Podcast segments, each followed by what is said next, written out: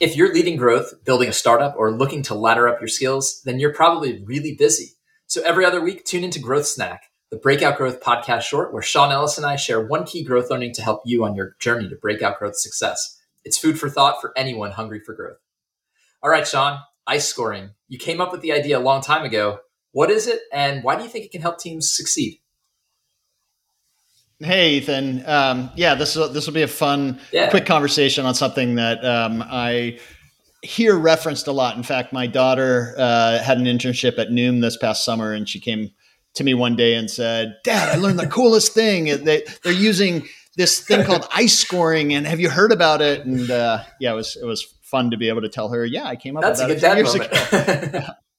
yeah, it was definitely. So um, the the whole purpose of ice scoring is that it is an easy way to compare growth ideas, experiment ideas across um, the key dimensions of of an idea. So the dimensions that I think of are that are important are impact, confidence, and ease. So um, best way to think of it is the, the the best idea that you would possibly run would be one that is super high impact. So it's it's going to really help to accelerate your growth and it takes almost no effort to implement the idea and you're really confident it's going to work. Unfortunately those ideas are extremely rare and so most of the time you need to do a bit of a trade-off.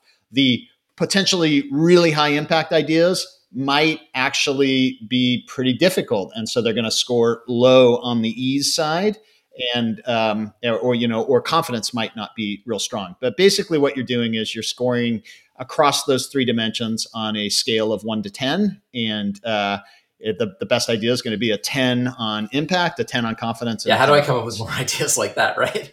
But, you know, exactly. I, I think, you know, ICE obviously a prioritization tool, but what do you see as kind of the larger goal here? So the larger goal is really uh, to maximize the impact on growth. And I don't care if you're if you're Microsoft or you're an early stage startup, there's a limited number of resources you're going to have to work with and you want to be able to maximize the impact from those resources on growth and so being able to test more ideas so if we if we look at uh, you know jeff bezos from amazon says our success at amazon is a function of how many tests that we run per per day per month per year so something like that on on the quote from him.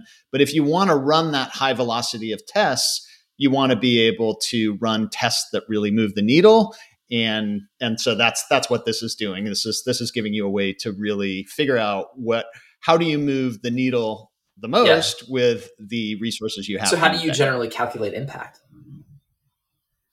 so impact um, that's a hard one. Sometimes i've, I've missed it uh, a lot. I remember we we scored one idea as a four that ended up increasing the leads we collected by like 400% on on a on a program we had. So you don't always get it right on it, but I think the best way to calculate impact is to look at um, a kind of a model of the business.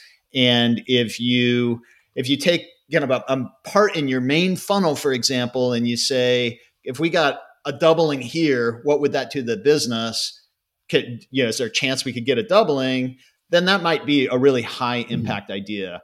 Viral loops would be really sure. potentially high. If we if we can if we can tip this into a viral factor above one, then this could be super high. You know, the alternative might be okay. It's a landing page where we only spend, send one percent of our traffic. We make a ten percent improvement on this step in the funnel there it's probably not going to move the needle very much because it you know it doesn't touch that many people. So so it's really I think through modeling the the potential impact is is the best way to see. Um, and do you see confidence as confidence on your belief in that impact? Yeah. So so um, not just I, I look at confidence as more of a binary. Will it achieve mm-hmm. the goal of the test or not? And so the the impact is kind of sep- gotcha. separate to that. Um, but confidence as being, um, you know, eh, how do you kind of calculate confidence? A lot of times it's a guess, but um, if you, uh, one of the places that I think people kind of forget to look at on confidence is just qualitative mm-hmm. research.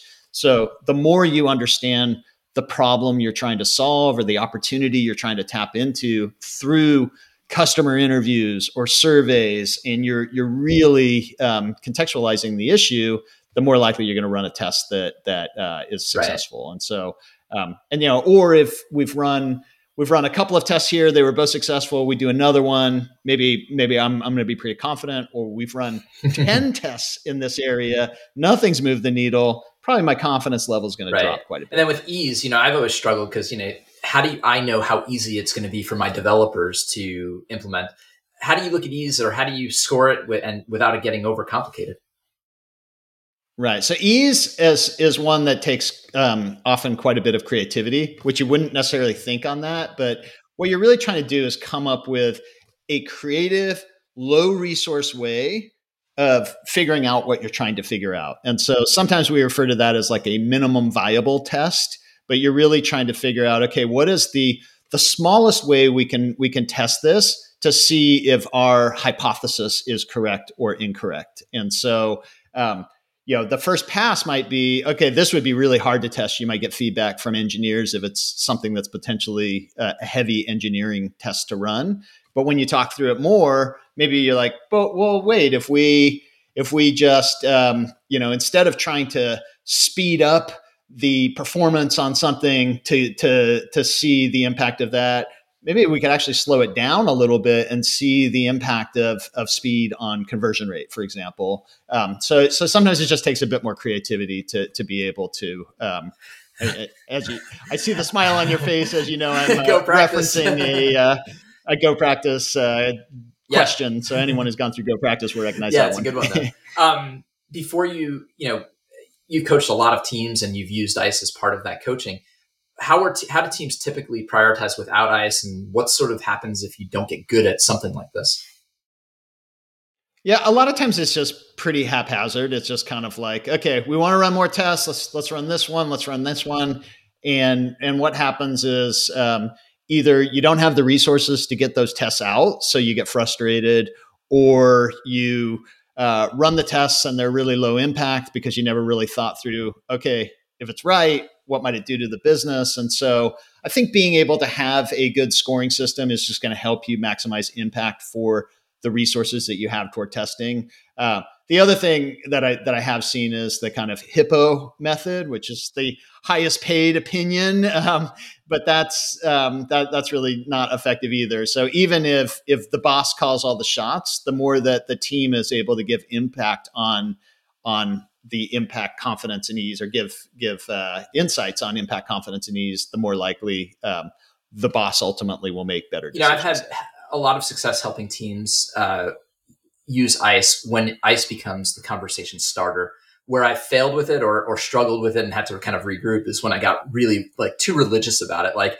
the top score wins or mm-hmm. you know um, it's just it's i don't think it's ever that cut and dry i think it's a really good place to just right. sort of start the conversation you know, and, and for me, icing in a giant batch, like taking all of the ideas and, and trying to compare them to one another against a score, that's never been as effective for me as if I could get them into batches, like all of the ideas against this lever in the business, all the ideas in this lever of the business. Right. But, you know, how can teams win with ice and kind of avoid the bigger pitfalls from your, from your point of view?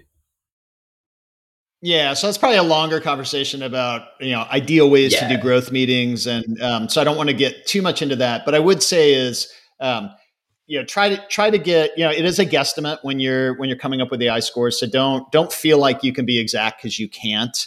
Um, and hopefully you've got some tips here where you where you get a little more of an idea of how to do that ice scoring. Once I get into a growth meeting, I don't typically talk about uh, ice scores anymore. I think ice scores can be good as the ideas come in and as you say, okay, this is the area we want to test. What are the best ideas we have against that? And using ICE to shortlist those ideas and then just looking at the ideas kind of on their own merits once you get into that growth meeting and, and picking the two or three you might want to run. Right. Well, I think any of our listeners, if they if they want to check out Hacking Growth, your book, that's a good place to learn more about this. But uh, I think that's all the time we have, Sean. Absolutely, yeah. So we, we definitely covered in hacking growth, but just getting started and and uh, trying to do it uh, and adjusting along the way, I think is is probably the best way to really get a handle on this. So um, that's it for this week's growth snack. Uh, just remember, it's always one growth insight to help you power your team's breakout growth success. Next week, we're back with a full breakout growth podcast episode and an interview with a growth leader from another one of the world's fastest growing companies. If you're hungry for growth, keep tuning in.